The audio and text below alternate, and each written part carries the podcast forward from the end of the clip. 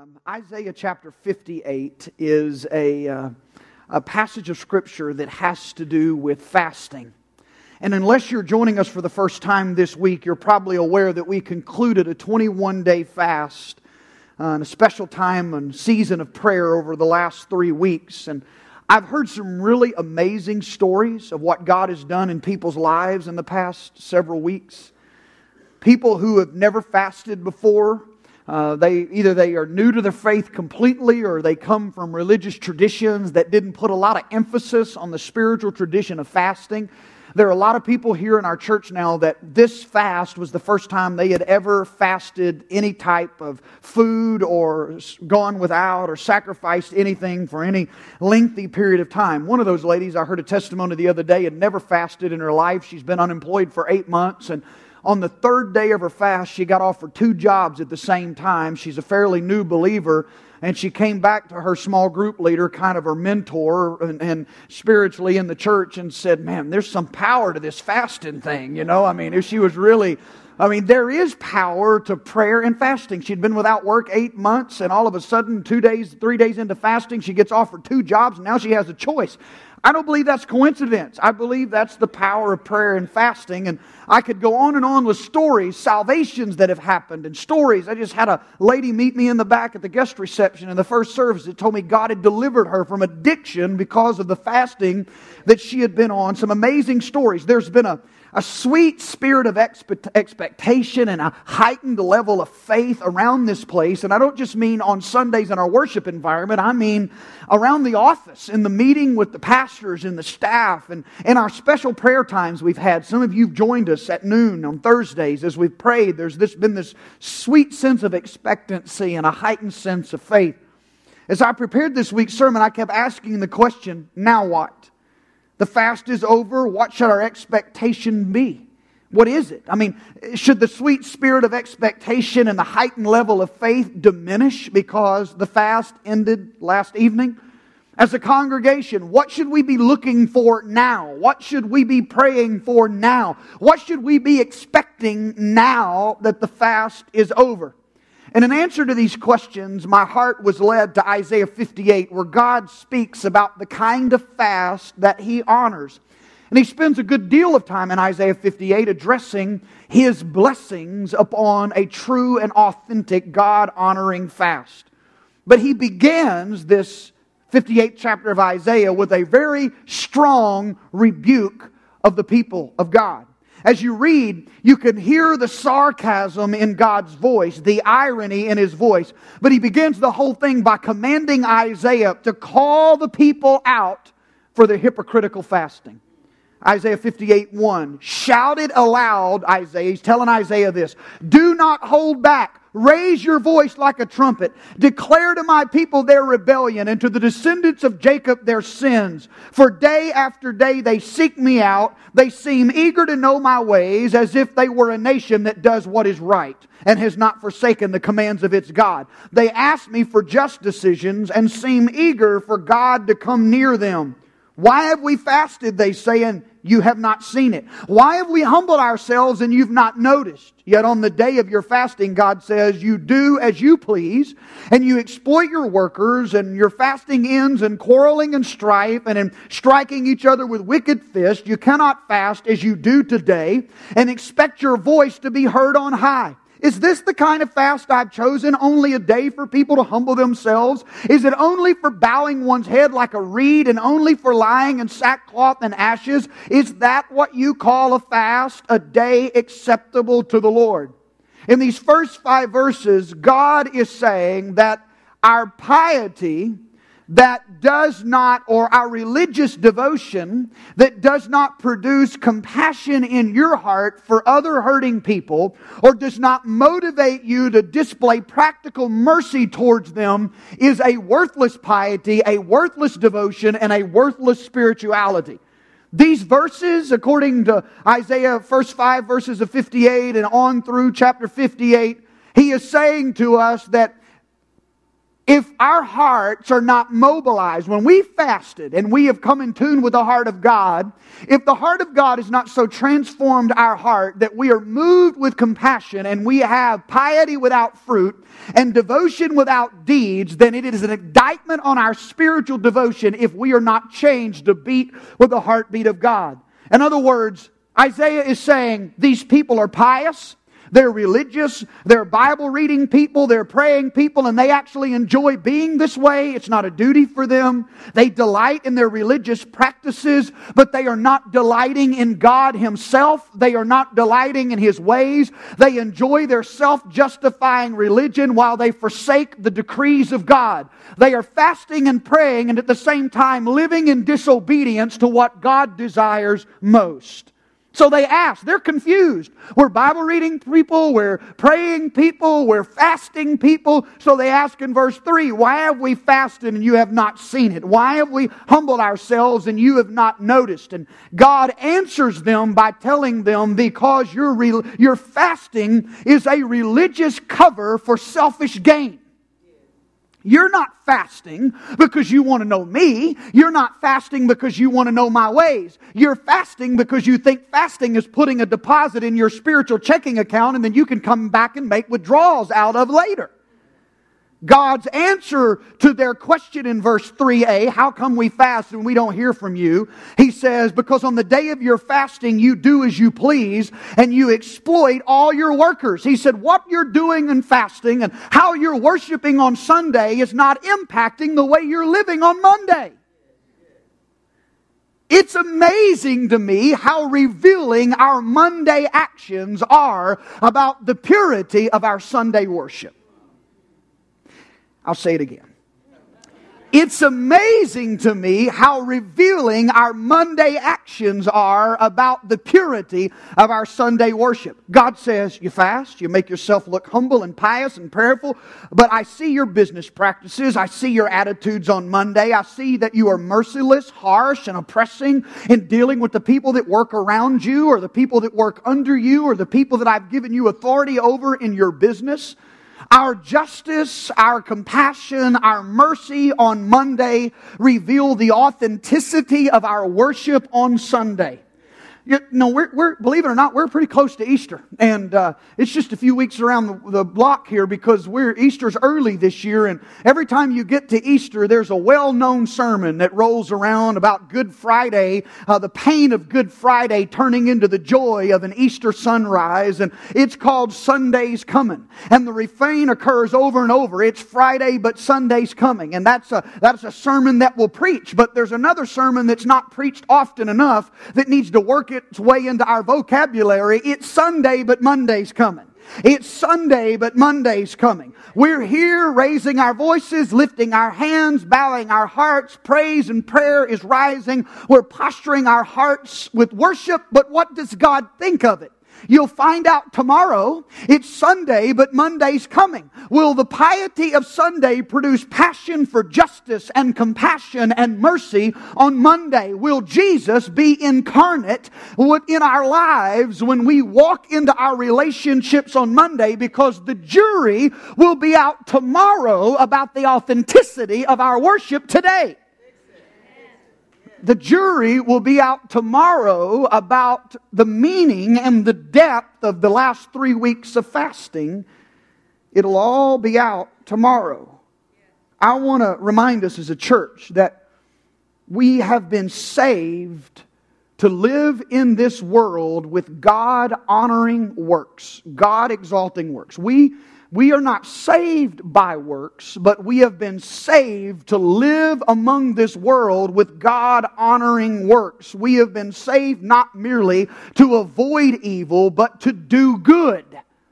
Most people feel like we get saved from something. We are not just saved from evil. We are not just saved from hell. We are more, more or less saved for something than we are from something. We are saved for another kingdom. We are saved for another power. We are saved for another Lord. We are saved for good works. Therefore, the people of Christ should not be known primarily for what we do not do, but for what we do. The question of Isaiah 58 is Will your religious devotion, will your worship, will the fast that we as a congregation just completed produce Christ like compassion that results in action in practical ways in our lives? Verses 6 through 10, Isaiah goes a little further and he begins to tell us about the kind of compassion and justice and practical mercy that pleases God. Verse 6 God says, now he's just spent the first five verses being very sarcastic and ironic to them in their hypocritical way of fasting.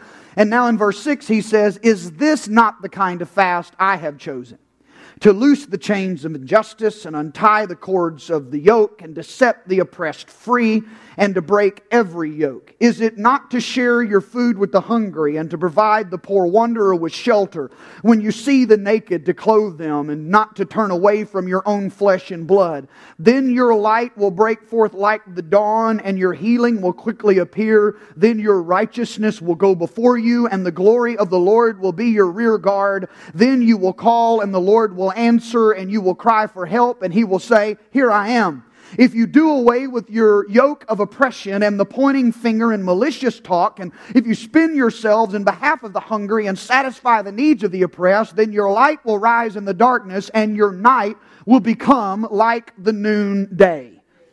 According to these verses, there are five biblically identifiable needs that ought to stir compassion in the heart of every spiritually in tune person. Obviously, there is the underlying need of faith and the underlying need of forgiveness and the underlying need of personal holiness and righteous living. But beyond that, there are five kinds of human needs that capture the heart of Isaiah, and I believe, based on the life and ministry of Jesus in the New Testament, that capture the heart of Jesus, and both Isaiah and Jesus are passionately concerned about. Number one is the need for freedom from bondage and oppression four times in verse number six when he says, Is this not the kind of fast I've chosen? Four times he says, To loose the chains of injustice, untie the cords of the yoke, set the oppressed free, and break every yoke. Four times he hits on the basic human need for freedom and the release from bondage and oppression.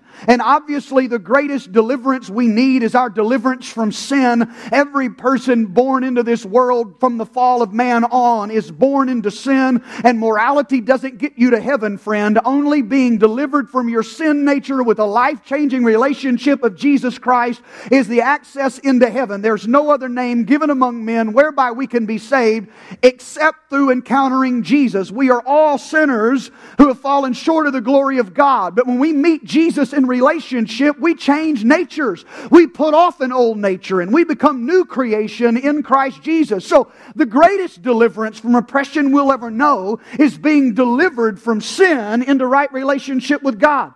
But those of us who have understood that redemption through the cost of Christ are caused, we, we, we, because we model, we should model the transformational power of the gospel in the world that we live in. We should not stand back quietly and allow bondage and injustice. And that's the reason why my heart is so stirred by the sex traffic industry that is happening in Dallas, Texas. And we've, we've addressed this issue in this congregation to many of our surprise that there are young men and women, specifically young women who have been kidnapped, that are being sold, minors by the hour, sexually exploited as child prostitutes in the city of Dallas. And I'm happy to report to you that I've been able to connect with like minded people. And, and we uh, have been uh, serving on a board that has found an initiative called Hope Springs that is in partnership with the Dallas Police Department, an initiative of the FBI to divert prostitution, to divert sex trafficking in the Dallas area. The director of that program will be in this pulpit, a lady named Tammy,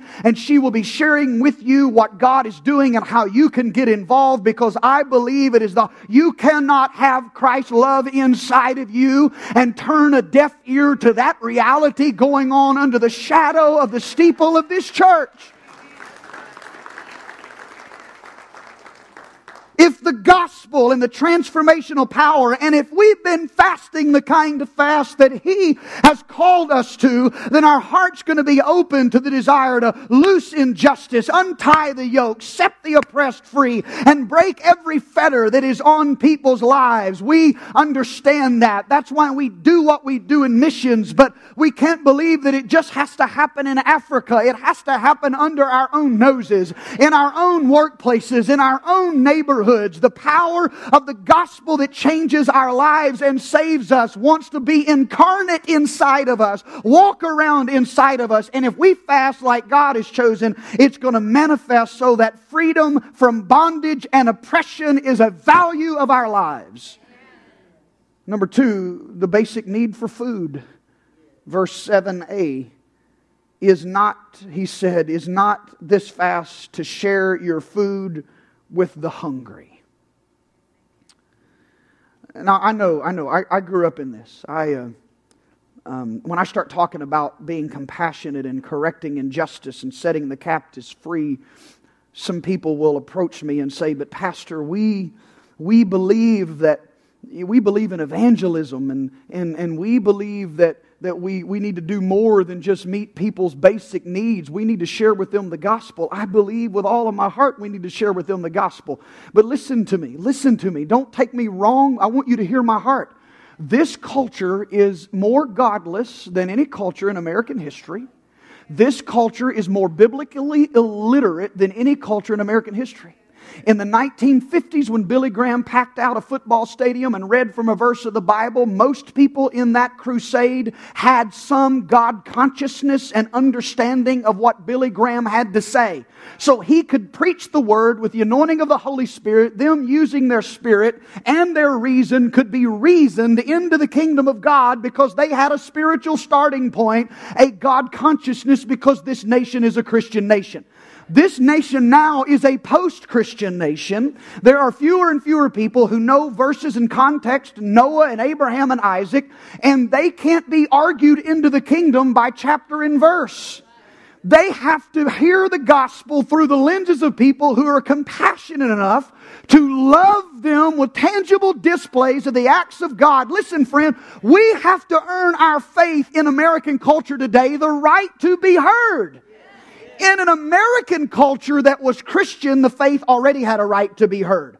But there is 4% of this generation that is in church today, the young generation, and if we expect them to listen, they say, I'll listen to you, but show me why. What is it about your religion, your faith, that is any different than any other religion out there? And if Christian people would embody the life changing power of Jesus Christ, and if our fast would cause us to love mercy and do justice and to walk humbly, as Micah said, then we would manifest Jesus everywhere we went, and the greatest apologetic of our faith would be the Christian lives living in compassion and showing the love of Jesus. Listen, I believe in the power of the preaching of the gospel, but if their hunger pains are so heavy they can't pay attention to what you say, it's pointless pointless what you're preaching if you can't meet a basic need of an individual.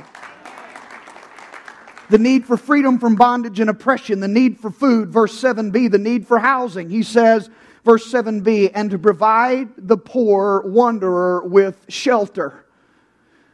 You know, I grew up in a great spirit filled church, and we believed in the power of missions. We believed in the power of evangelism, but we left all the mercy ministries to the Catholics and the Episcopalians and the Methodists because we were afraid somehow if we got into meeting somebody's basic needs, we were going to compromise the preaching of the gospel. But what would happen if genuine compassion, motivated by the love of God, caused us to meet basic human needs because it's the nature of our God and the nature of the gospel, and with that, we earned our faith the right to be heard. I'm not saying love people with compassion and not tell them the truth about the life changing power of Jesus. It's not an either or to me. According to the scripture, it's a both and reality. And the kind of fasting that captures the heart of God is a fasting that will cause us to see freedom for those in bondage and oppression, the need for food for those that are hungry, housing for those that are without. And according to verse 7c, number four, basic need identified here is the need for clothing. He says, Is this not the kind of fast I choose when you see the naked to clothe them? You know, and just, we've started this ministry in Garland, and it started in me with the desire to, you know, I dream big and and then have to walk backwards off of my dreams because my dream is to someday have a ministry there that homes that houses people and and and, and helps the addict and teaches trades to people and educates people and not just there but where they're needed under the reach of this church. Some people call them dream centers. Some people call them compassion centers. I, I don't care what you call it. I think it's the gospel meeting people where they are and bringing change transformational power to entire communities and earning our faith the right right to be heard. And then the need for respect is number five. That's one you might overlook. God says in verse 9, He will come into our midst if you do away with the yoke of oppression, with the pointing finger and malicious talk. In other words, stop accusing unjustly, belittling and exploiting one another with your words, and then I'll come hang out with you. Isaiah preaches justice to the people of God, and Jesus displayed justice to the people of God through his life. And on the cross, through his suffering, he cleansed the people of God and empowered the people of God so that our devotion will produce an authentic compassion for people that turns into displays of practical mercy. And if it doesn't, our piety is empty. If it does, then our faith and our love and our devotion to Christ has produced a passion in us that frees the oppressed, feeds the hungry, houses the homeless, clothes the naked, and puts away belittling talk and demeaning gestures and respects all people as the creation of God without passing judgment on why they're in that condition in the first place, then and only then will North Place Church break forth like the dawn in Isaiah 58. All the rest of this text is promise for what good things happen in the lives of people when we give ourselves away and serve others in the cause of mercy, compassion, and the love of Christ. And we know all of the rewards that are promised in Isaiah 58 are not earned because we fast right.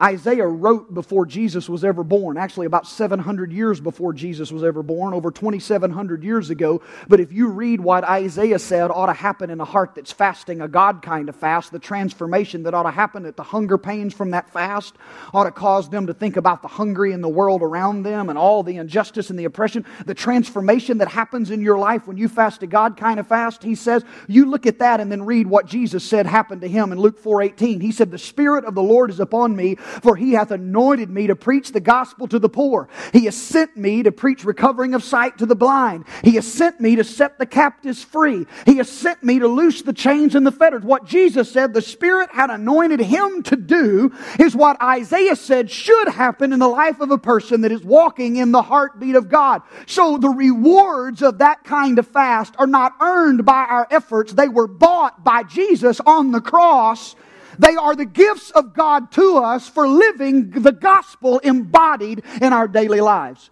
When we do that, when we fast this kind of fast, and when we live the gospel incarnationally in our life, if incarnational is a big word for you, incarnation is another word for Christmas. God became man. He came and lived and identified. He put flesh on. And when we live the gospel incarnationally, we put flesh on the gospel and we take it to work and we take it to school and we're moved by the heart of God God for the brokenness of the needs of people around us. So when this happens, when we are moved by that, there are some rewards to fasting this way or serving this way, having our heart aligned with God this way that have been purchased by Jesus on the cross. Verse 8, he says, If you give yourself away to bring justice and mercy to the world instead of just living for your own comforts, listen to what he says in verse 8. Then your light will break forth like the dawn, and your healing will quickly appear. Then your righteousness will go before you, and the glory of the Lord will be your rear guard. Then you will call, and the Lord will answer. You will cry for help, and He will say, Here I am. You have my attention. If you do away with the yoke of oppression and with the pointing finger and malicious talk, and you spend yourself in behalf of the hungry and satisfy the needs of the oppressed, then your light will rise in the darkness and your night will become like the noonday. The Lord will guide you always. He will satisfy your needs in a sun scorched land. He will strengthen your frame. You will be like a well watered garden, like a spring whose waters never fail. Your people will rebuild the ancient ruins and you will raise up the age old foundations and you will be called repair repairer of the broken walls, restorer of the streets with dwellings. So we ended a fast last night, and the question could be so now what? What do we expect after this fast is ended? Do, does the heightened sense of expectation come to a close? Does the heightened level of, of faith come to a close? Absolutely not. What I read in Isaiah 58 is that because we have walked in fasting, if our hearts were pure before Him, and if we have let our hearts during this time of fasting be turned towards those that may be broken or less fortunate than us, then there are some things we can expect moving forward. There are some things that will be intensified in our midst, in your life, in this church in the days ahead. And these come straight from Scripture. There's going to be light in our darkness. There's going to be healing for our wounds. The righteousness of our righteousness righteousness is going to be our front protection, and the glory of God is going to be our rear protection. We're going to serve a God who hears us when we cry out to Him. We have a promise that He's going to guide us. We have the promise of His satisfaction for our souls in the dry and scorched places. He has promised in the future that our very bones will be made strong for battle. And we're going to be so watered by the Lord that we become a spring of water for those who are thirsty and need refreshment around us. And we're going to be used by God to rebuild what has been destroyed and make a place of life and hope for those who need it. It's amazing to me that all of this and more is promised to people whose passionate devotion to Christ produces in them a zeal for compassion and practical mercy in their daily lives. And may this North Place family begin to dream of how we can honor God by freeing the oppressed feeding the hungry, housing the homeless, clothing the naked, and putting an end to our belittling gestures and words of disrespect towards one another and other people. This is the will of God. This is the work of Christ. And it is the way for this congregation to break forth like the dawn. Amen.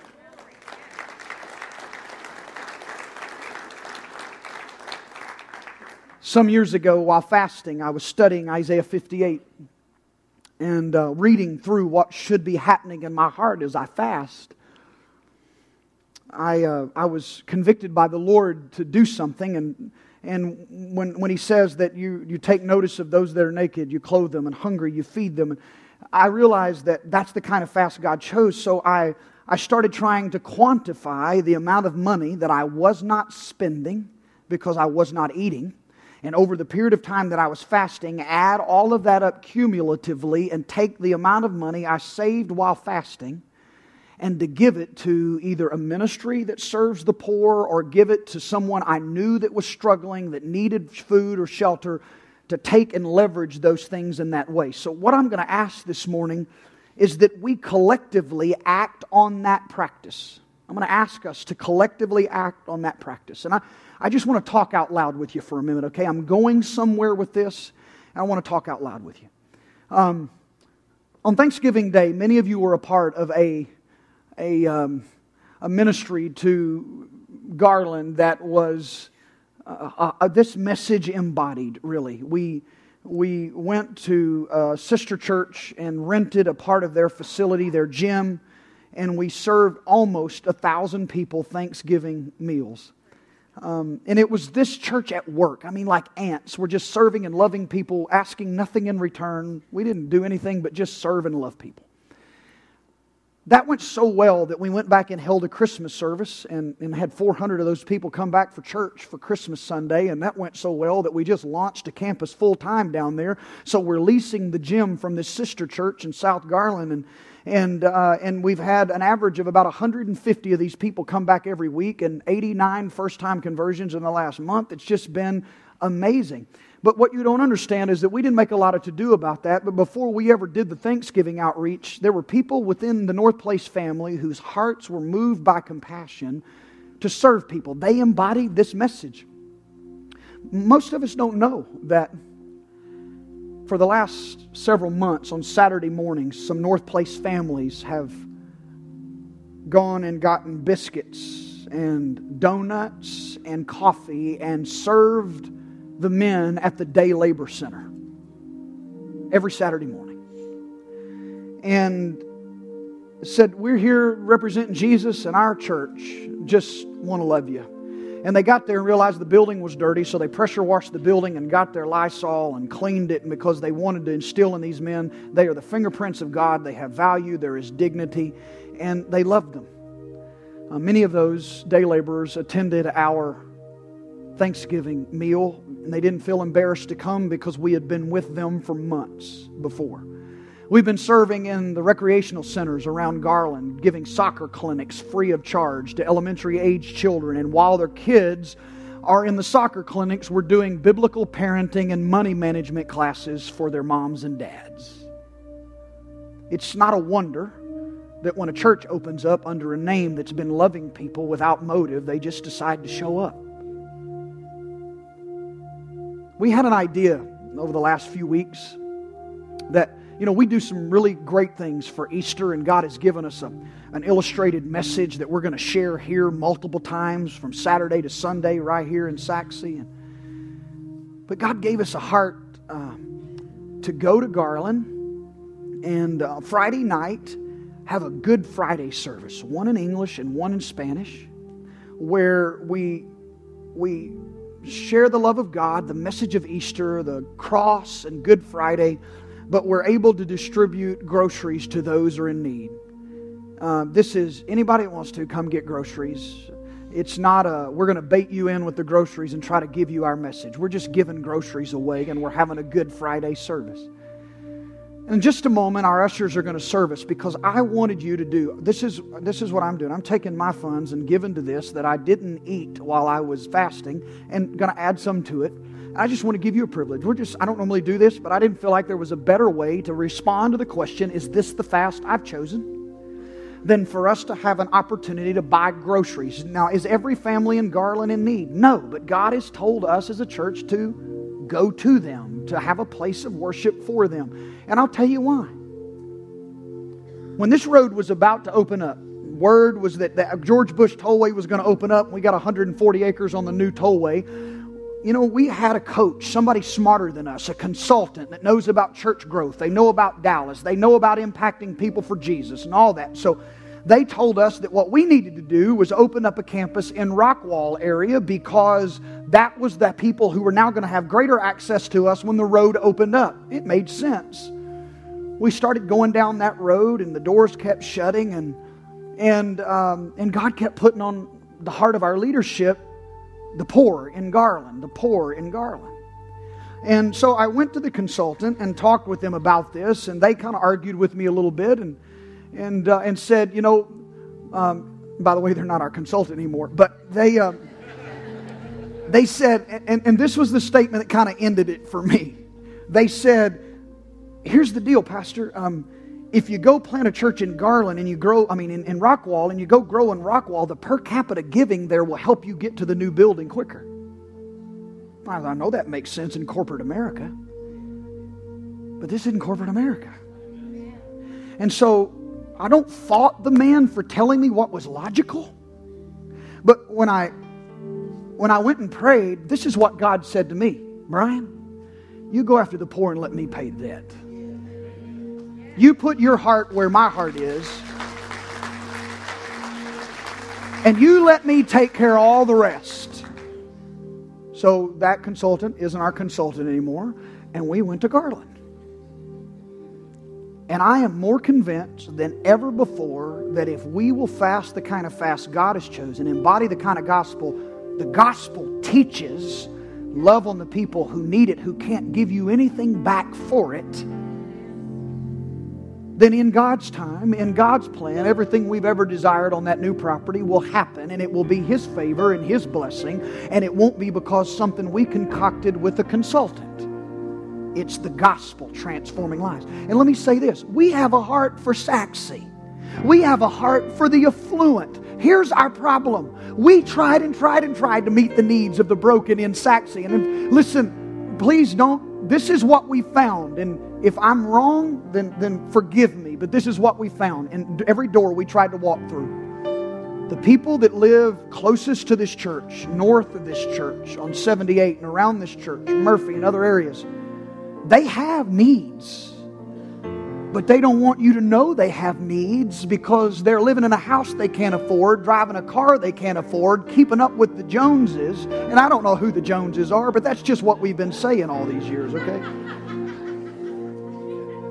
And because they've worked so hard to project an image, they can't let you know they're hurting. They are hurting, so we have to be more strategic. You drive seven miles south, nobody's faking it. They're broken and they're not afraid to let you see it. So we're going where it's obvious right now and praying for God to give us a breakthrough right here in this zip code. If we embody the gospel, He'll give us creative ways to touch people in this neighborhood and Woodbridge and Murphy and all the neighborhoods around here because He died for all of us. But we have one directive from the Lord right now as we preach the gospel to the nations through our missions and through the, the, uh, the preaching and the crusades and the compassion ministries. He said, you, you go to the poor and let me take care of everything else. And I'm telling you, friend, He's taking care of some of the other stuff this is a chance. Please, this don't feel pressure. I just I just felt like, you know what? We ended a fast. Let's show the Lord that we fasted the kind of fast He's chosen. And uh, buy some groceries for a Good Friday outreach as we present our illustrated Easter message there in English and Spanish that we can let people walk out with as many groceries as they can carry. I want our service hosts to come and serve you today if they will and give you an opportunity to respond to this message to Isaiah 58. Let me read this as you respond. They can begin to serve you right now. Go ahead, gentlemen. Is not this the kind of fast I've chosen? To loose the chains of injustice and untie the cords of the yoke and set the oppressed free and break every yoke? Is it not to share your food with the hungry and to provide the poor wanderer with shelter when you see the naked, to clothe them and not to turn away from your own flesh and blood, then your light will break forth like the dawn, and your healing will quickly appear. Then your righteousness will go before you, and the glory of the Lord will be your rear guard. And then you will call, and the Lord will answer, and then you will cry for help, and He will say, Here I am. If you do away with the yoke of oppression and with the pointing finger and malicious talk, and if you spin yourselves in behalf of the hungry and satisfy the needs of the oppressed, then your light will rise in the darkness and your night will become like the noonday. The Lord will guide you always. He will satisfy your needs in a sun scorched land. He will strengthen your frame. You will be like a well watered garden, like a spring whose waters never fail. Your people will rebuild the ancient ruins and will raise up the age old foundations. You will be called the repairer of the broken walls. After our team has served you with an opportunity to give so that we can provide groceries on Good Friday and our Garland Outreach Campus, we're going to have our prayer team available to pray because if we have fasted the kind of fast that God has asked and honored, and Jesus has purchased these promises for us as we walk in obedience to His Word, then it means that when we come to pray, that we can pray and expect breakthrough from our bondage. We can come and expect loosing of chains that to fall around us. We can come and pray and expect healing to come. That's what the scripture says. We can come and expect hearing clear direction from the voice of the Spirit of God as He guides us. And we can come and expect breakthrough as the light breaks into the dawn. God is going to give us breakthrough. I believe we are positioned this morning for God to do some miraculous things in people's lives. So I want you to stand with me. Prayer team, will you come and make yourself available to pray? These are what we get. The fast is over, but the expectation ought to rise. The faith ought to rise. Jesus said the Lord had anointed him to preach the gospel to the poor, recovering of sight to the blind, captivity, freedom to the captives.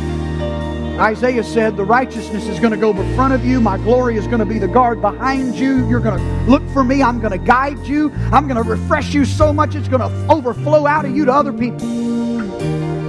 If you need breakthrough, deliverance, the chains to fall off, you need a miracle, you need healing, you need water in a dry place in your life, let's believe God today for that to happen. I believe breakthrough is going to happen like light breaking into the dawn today because this is the kind of fast that God has chosen. This is the most important thing happening this morning, right now. If you're a guest with us, in a few moments, Haley and I will love the opportunity to meet you. But more important than that, if you're a guest this morning and you need prayer, we'll be back there another Sunday. You can meet God here, and that's the most important thing. If you need prayer, would you begin to come even now? Father, will you bless them and keep them? Will you make your face shine down upon them? Would you be gracious to them? Would you turn your countenance their direction and give them peace? In Jesus' name.